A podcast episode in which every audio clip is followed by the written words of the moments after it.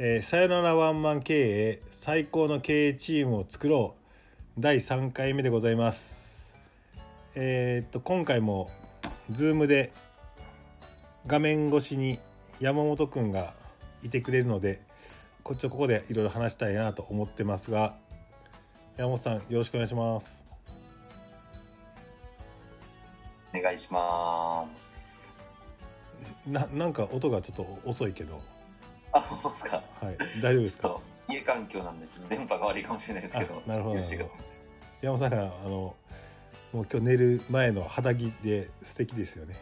あもう完全にそうですね。もう独り身なので、なるほど。何も気にすることなく。なるほど。若手社長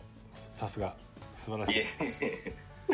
いいや、でも、あの、前回撮影させてもらって、初めての機会だったんですけど、はい。でちょっと気になったところがあったんですね。はいはいあの、山根さん、もちろん僕よりも、あの、今、僕24なんで16個、7個ぐらい上かなと思うんですけど、ほまあ、その経営コンサルとしてされててう、はい。でもなんか僕のイメージのその経営コンサルっていうのがすごい世の中でいう怪しいツイッターでもよく見るんですけどなるほど。経営コンサルみたい経営経営コンサルあら怪しい理論ね。理論じゃない。怪しい話ね、な怪しい説はちょっと僕出てますね完全に、まあ、怪しいですね。僕も名刺交換して経営コンサルですって言ったらはいはい。ああこいつ怪しいなという目で見られてるのは自分でもよくわかりますわ。まあまあまあまあ怪しいよ。何やってるかよく分からへんもんはいはい。ね、まあ、詐欺師は一番最初に名刺に経営コンサルで書くからね。確かに。はいはいはいでなんかあのうちの会社につけてるとかそんなんじゃないんですけど、うん。経営コンサルの人って大体そのちょっと上からもの言う感じのイメージがやっぱあって。なるほどいやなんかそれほんえ経験談なの？みたいなとかあなんかちょっと口だけちゃうか？みたいなのが、まあ、正直あるっていう。あそれでいくと経営コンサルって大体何何種類かに分かれると思っててあの1個はその業種特化型ですと。僕は歯科専門ですとか僕はけはい建築専門ですとか業界特化型のコンサルっていうまあ F 総研さんとかがまあ一番有名な特化型のコンサルっていうのがまあ分かりやすい話があるよね1個。はいはいはい。で得た知識を横展開しますとかっていう感じでやってるのもあるし、うん。あとはそのいろんな業種の中のどこでも必要な人事とか、はいはいはい。マーケティングマーケティングの中でウェブコンサルですみたいな感じの、はいはいまあどの会社でも必要なその部分のコンサルやります。業種はいろいろ違えどそのやる領域ははマーケティングとか人事とか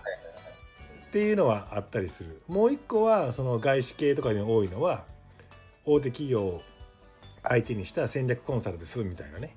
はいはいはい。あの一番の恵比寿あたり威張ってるやつやんな。確かに確かに。っていう人たちがいますっていう中でいくと僕はなんかね全然こう違う畑でもともと会社やってましたっていう中で自分の経験の中でしか確かに言えない部分はいっぱいあるし自分が経験してないことは押し付けできないしこうしなさいああしなさいっていうティーチングとか教えるっていうのが本来のコンサルかもしんないけど僕はそういうスタンスではなくて、えー、と最終的には僕はその業種業態に関して詳しくないのであなたたちの方が答えを導き出せるでしょっていう意味が意味でどちらかというとコーチング型のその人たちの最高の考えを引き出すようにトレーニングするみたいな感じで良質な質問を投げかけてその人たちから答えを出してもらってやってもらおうみたいな感じをやってます。なのでどちらかというと今今今血が出てますと助けてくださいみたいなところっていうのはなかなかコンサルしにくい部分があってそこは多分専門領域の人たちがやった方がよくて僕が今あのー相談に乗っているまあようなお客さんとかっていうのはどちらかというとそこは多分自分たちはできてますと。できているんだけどもこれから次の展開に行くにあたってみんなが自発的に考えれる組織になりたいんだけどっていう相談だったら僕受けれますと。うんで答えは多分みんなの中にあるし答えは現場にあるしでもそれをどういうふうに紡ぎ出すのかっていう話とそれをどういうふうにその表に出してきてそれを経営の方に上げてきてそれをどういうふうに議論してどう決断出すかみたいなプロセスっていうものをしっかりと組んでいきましょうよっていう形で僕はコンサルというよりもコーチングしてる感じかなっていうのが僕の印象ですかね。はいはいはい。過去そのおっしゃってた会社やられた時もそういった近い役割やったんですか？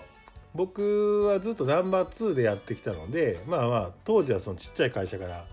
えー、と10億ぐらいの会社までバッと持っていった時には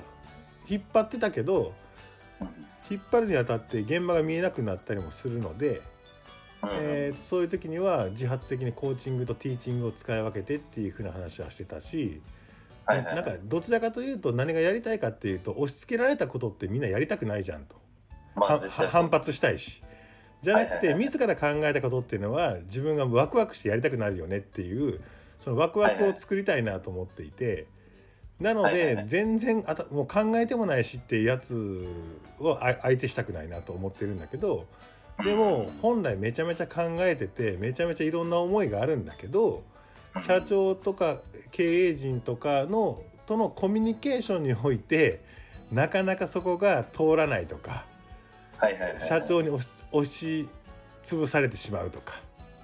なんかそういうコミュニケーションがある会社ってもったいないなと思っててせっかく現場から正しい、えーと報告が上がってきてるんだけど社長はそれ言い訳やろと思っちゃうし。はいはいはい。でも言い訳やろと思わせちゃうぐらいの弱い、えー発言でしかない現場の意見っていうのも実際あるし。はいはいはい。でもこれってほ真実じゃないなとかって思ったりするので。はいはいはい。昔みたいに確一的な社会だったら普通にトップダウンでよかったんだけどこれからっていうのは本当に現場の細かい意見っていうのをいかに組み経営に組み入れるかっていうのが大事な時代になってきてると思ってる中で世の中はそうなってるんだけど、えーっと経営者トップと幹部とかっていうのの関係性がそうではないっていうののすごい違和感を感じているので。うんそこに関しては僕が上から偉そうに指示するのじゃなくてみんなが考えていることっていうことがコミュニケーションの場において円滑に回るほ回るだけで、えーっと中小企業はうまくいくんじゃないかなというふうには思ってる。はいはいはいはいなのでまあまあなんかティーチングの領域も必要だけどそこはそこで社長が頑張って一人でやってよっていう領域で。はいはいはいはい 頑張ったゆえそこまで、えーある程度まあ来たんだけどっていうそこの次の領域からは、えーとその現場で現場を回している幹部とかっていうのが強くなんなきゃいけないよねと。だけどその時に社長との関係性とかでいうところでひよってしまっちゃってるとか逆に経営者の人が押し付けてしまっちゃってるとかっていうようなことがやっぱあるし。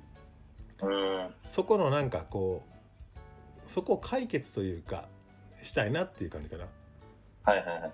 やっぱその経営者の方とあの、まあ、社員の方で話すときに日和るのはなん覚悟の差がやっぱ大きいんですかね？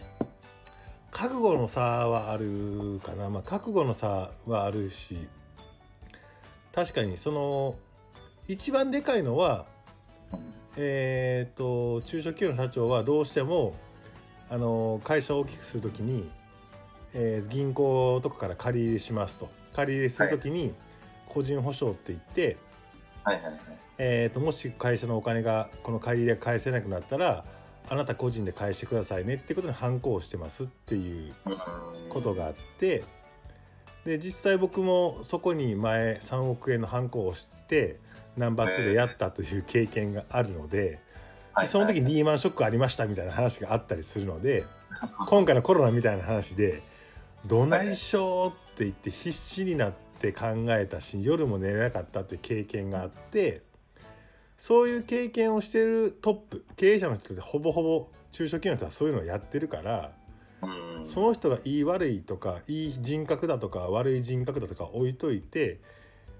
そこに対する反抗をしてる責任とその男気というものに関してはリスペクトはしていますと。ははいはいはいはいそこは絶対なのででもそこを分からない、とかその経験がない人たちがその他の社員さん幹部といえどもその辺は経験していないのではいはい。特にこういうコロナとかになったらさあのーもうにその辺すごいよく出るよねっていう。いや確かに。うん、っていう感じがあるので僕どっちの味方でもないんですよ。社長の味方でもないし幹部の味方でもないし社員が偉いだとも言いたくないし社長が偉いだとも言いたくないなくて、はいはい。社長は社長あんたが好きで反抗してるんだろっていうふうに思ってるしでその分、えー、と役員報酬もよく取ってる取ったらええやんかと思うし取取るべきやなとも思ってるし。にはい。はい社員さんとかはそれでそれなりにあの守られててリスクがないよねっていう中で意見言えばいいしと思ってるはいはいはい。だからもともとのその負ってるものの責任ではないななんだ覚悟というかリスクか。リスクっていうのは全然違うっていうのがあるから特にこのコロナの時なんかもう本当にそうだなと思思ってて今の世の中の社長さんとかって今日寝れないと思うもんね。だけどやっぱりそのななんで寝れないかってもしかしたら例えば3億円借金してて返されへんかもしれないってなったらその個人保証入ってたらまああのそこに対してはもし返せなくなったら、まあ、ば万歳しなきゃいけないよねみたいな話がやっぱある。まあそうですねその中での考えるのとそこのリスクがない人の考えっていうのはそもそもテーブルに上がらないみたいな話はしたくないけどはい実際はあるなとは思ってて。なるほどなるほどなんかそこの借金のところからちょっと派生するんですけど、はいはい。最近だとそのファイナンスの手法も結構変わってきてるじゃないですか、うんうんうんちょっとこのコロナでエクイティとか少なくなるかもしれないんですけどうん。なるほどなるほど。それこそ僕の周りとかの人だと,、えー、とデッドよりもエクイティでやってる人の方がやっぱ多くてうんで、まあ、それたちの借金ではないとうんっていうところで、えーとまあ、借金がいいとかってわけではないんですけど、やっぱりその世代ごとで、えー、とそこに対する考え方とか、えーと大事にしてることって変わってきてるなと思ってて確かに。なんか僕の中ではそれぞれの世代にいいところが絶対あって、うんえー、とそれをいい形で取り入れたような人になりたいなと思ってるんですけど、山根さん的にはどういうところをどう取り入れたらいいというか。うんなるほど。あのーそうそういう意味ではお金に関して別にそれが融資であろうが投資であろうが、まあ、人のお金で自分がやりたいことをやるっていうことに関しては変わりがないなとは思っていて。うんそれが返せない時に、えー、と自己破産しなきゃいけないとかっていうのはまあ例えば簡単に言うと融資であってその時に「ごめんなさいね」って言って「いや俺も投資したから」って言って許されるのが投資だとしたとしても人のお金を預かって自分が実現したいことをやるっていうことには変わりがないからうん。ここれはねまた次回喋りたいな。その最近のベンチャーのおお金を出資してもらいましたわ。はははって偉そうに言うてる若い人に対しては意見はめちゃめちゃあんねんけど、は いちょっとあんまり言うのやめてください。ねでもでもそでもそれは置いといても、まあ、基本的にそういうのってやっぱ都会の話であったりするからその僕鳥取出身なのでその、はい地方とかで、まあ、ほとんどが地方で中小企業でって考えた時にはど中小企業の地方の経営者とかっていうのはほぼほぼ融資ってなった時にうんどんな経営者の人でもそこの、えー、と個人保証に入ってるっていうところに関してはリスペクトだと思うけどはいはいはい。そういう事実も知らないじゃんみんなが。うんうんうんうんうんっていうところはあるしなんかでもそこそこで偉そうにするのも違うしはいはいはいはい。っていうのがあるのでまあここはだからまあ要は経営者が持ってる情報とうんうん当たり前にやってることとうんうんそこをおもんばかれないはいはいはい。社員さん情報を持ってない社員さんでも逆に社員さんとか現場からしてみたら現場のことを知らない経営者みたいなそういうなんか情報の一生懸命お互いが会社のことを思ってやってんねんけどあの社長は外見たりとか、えー未来見てやってるし現場の人とかっていうのは内を見て、うん。えー今を見てやってるっていうところで話が合わへんっていうようなところがあるからはいはい。そこはやっぱり通訳のしがいがあるというか。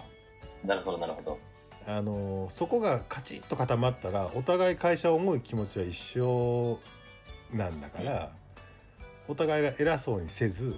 お互いがそこに尊重し合えばもっともっといい会社になるのになっ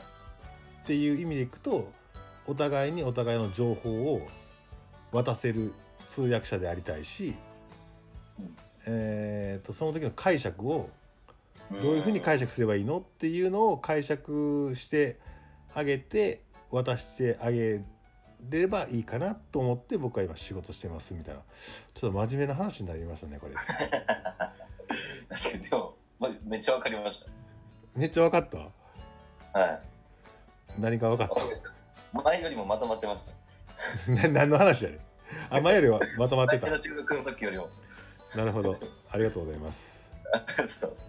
じゃあちょっとあの今日今16分になったんでこれ多分16分聞いてくれる人いないと思うんでそうですね。あの第3回この辺で終わりたいと思います、ありがとうございました。山本君ありがとうございます